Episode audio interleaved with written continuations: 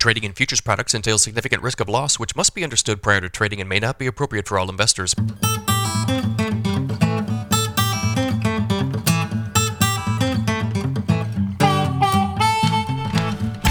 Good morning, everybody. It's Thursday, February 22nd, 5:33 a.m. Central Time. Grain markets are mixed to higher this morning. March corn futures down a quarter cent at 410 and three quarters. March soybeans up two at 1162 and three quarters. March Chicago wheat up three and a half at 586 and three quarters. March Kansas City wheat up six and a quarter at 583 and a half. March spring wheat up four and a half at 663 and three quarters. Let's start off with this March basis contract situation. U.S. farmers will soon be forced to price or roll their March basis contracts. Many farmers opted to set the basis on a portion of their 2023 corn and soybean bushels while leaving the futures portion unpriced. These farmers will be forced to either set the futures price during the next week or roll the contract forward. In the instance of a roll, the carry in the market will be deducted from the farmer's final basis level.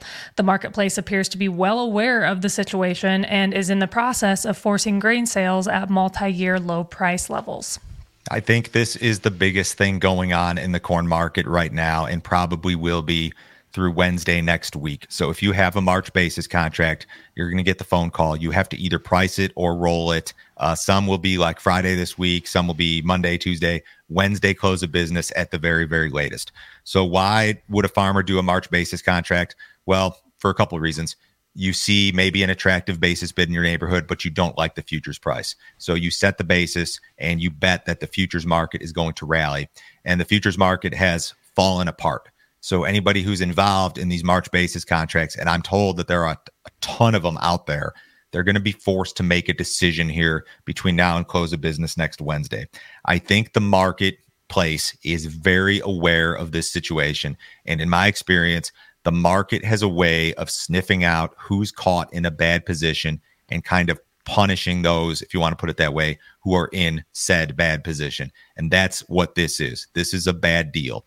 Now, you're going to either be forced to price here at, you know, 411 this morning. So for a lot of you guys, that would mean with the March basis contract, you may be talking cash corn sub $4.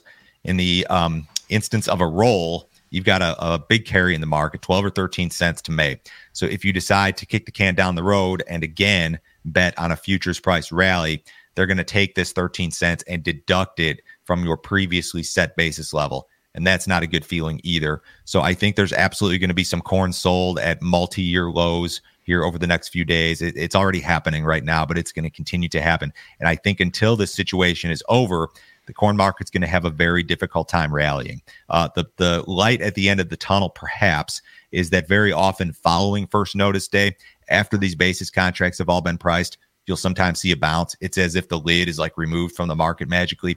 And that's what we saw happen following uh, December 1st notice day. We saw a 23 cent rally. The market bottomed like right on first notice day and then rallied. And then the rally was short lived, of course, but you did see a bounce uh, right out of that. So this is, um, it's, it's a shitty situation. It is. And um, anybody who was betting on a higher board price uh, was obviously not happy with uh, what's going on here, but there's absolutely going to be some sales that are, are, forced is a strong word, but in some instances forced at, at multi-year low levels. And uh, it's just a bad deal. But the light at the end of the tunnel, perhaps, is that when this is over, maybe that kind of takes the lid off of uh, price action.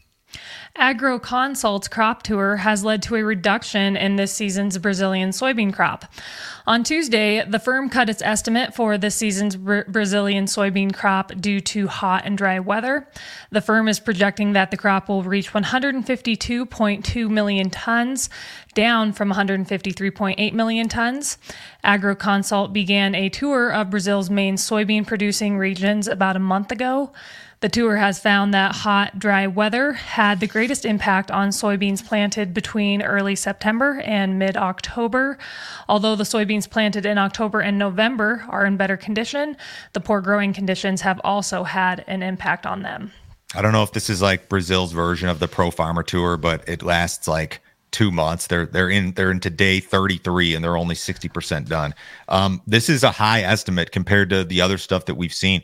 152.2 is above almost all of the private estimates. The only uh, group that's higher than that, I think, is USDA at 156. And I've been told that AgroConsult is actually kind of conservative. Sometimes they're too low.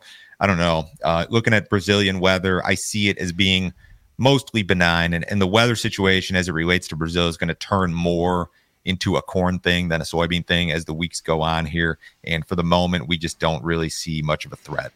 So, if you guys have not checked out our premium content, you need to do so. Joe, can you tell me about the video you put together with Brian Split yesterday? Brian was on yesterday. We talked about the basis contract situation in a little bit more detail. We talked about the reversal in the wheat market to the upside that we saw on Tuesday. Talked about some, uh, not some, some not happy stuff. Also, like what are some potential downside targets in the corn market, the soybean market? We've obviously got some big downtrends in place here. If you guys want to see the premium stuff, go to standardgrain.com. You can sign up this morning. This is a $50 per month subscription. It includes our morning email, which goes out every single business day at 5 a.m. Central Time. That morning email includes the six most recent premium videos. We do a new premium video every single business day. Uh, we talk about grain marketing, we do analysis, we get a lot more in depth. The podcast and the YouTube stuff that we do publicly this is like this is a news show. This is where we really get in depth into grain marketing, crop insurance policy, all of that stuff. Uh, sign up today, $50 per month. Uh, no other fee, no other obligation. Nobody will try to sell you anything else. If you guys like the podcast and you like the YouTube channel, you'll love the premium subscription, I promise. On Wednesday, Argentina's Argentina's Rosario Grain Exchange reduced its estimate for the season's soybean crop by almost 5% to 49.5 million tons. The exchange also cut its estimate for corn by 3.3% to 57 million tons. The reductions were due to a heat wave in late January and early February. USDA is forecasting Argentina's soy, soybean crop at 50 million tons and their corn crop at 55 million tons. Okay, so I play. Oh, here's the map for Argentina. So their forecast, as with Brazil, I'd call mostly benign, mostly favorable. There's just not a big threat here. Then I updated this again this morning. So I threw in the Rosario number, but then I threw in the Agro Consult number as well. And now you're back over 200 million metric tons for the two countries' soybean production combined. If you were to go with the most uh, bullish or friendly scenario, you would take the Rosario number and then pair it with like the Cordonnier number, which was I think 145 and change, and you'd be uh, back below 200. But it's still going to be tough to not have a record soybean crop out of Brazil and Argentina combined. Ukraine is expected to receive a disbursement of $900 million from the International Monetary Fund as part of a $15.6 billion loan. The disbursement is the first of four this year that will total $5.4 billion. Ukraine's budget is, of course, depleted as it enters its third year of war with Russia. Ukraine has previously relied uh, on U.S. for funding, but the most recent aid package for Ukraine is stalled in Congress. This is the first time the IMF has lent money to a nation at war. Yeah, Zelensky's probably not thrilled about this 900 million, this paltry little tiny number, when uh, Congress is supposed to approve or is trying to approve 60 billion dollars. Um, so I guess they're going to try to keep the uh, the Ukraine afloat here, which means the war continues. I would like, I wouldn't like to think, but I think it's possible that at some point you could see an escalation that results in maybe some grain price strength in wheat in particular if the right or wrong things happen i guess you know some sort of uh, ship in the black sea carrying wheat gets blown up or something. We're just we're not to that point. The market hasn't been overly concerned about this According to minutes from the Fed's January meeting, rate hikes are likely complete for this tightening cycle. Officials, however, need greater assurance that inflation is declining before rate cuts begin. The Fed doesn't want to ease rates too quickly and cause inflation to come back roaring, and they also don't want to leave rates too high for too long and cause economic harm. The markets are projecting that the Fed will begin cutting rates in June, and they are also predicting a total of four quarter point rate cuts this year. At its December meeting, the Fed uh, projected three rate cuts this year. I'll tell you what's kind of refreshing is that um, the the situation as it relates to the Fed and cuts and when all of this is expected, it's all changed drastically. Yet it hasn't really had much of an impact on the markets. Like I know for a long time, everybody thought the Fed was the only thing that moved the market, and now like you look at the stock market and it's still at all time highs basically, despite the fact that they've kicked the can down the road a few months on rate hikes. So it's it's not the only thing that matters. You've still got earnings, you've still got the economy, um, which appears to be in pretty good shape as it relates to uh, farming and operating loans. You're going to have to wait uh, a few months longer to see any sort of uh, downtick in, in interest rates, the way that it was at least based on the Fed metrics and some of the long term stuff floats around a little bit more. What did uh, cattle do yesterday? Uh, cattle futures basically treaded water on Wednesday. Feeders were down 37 cents to a buck higher.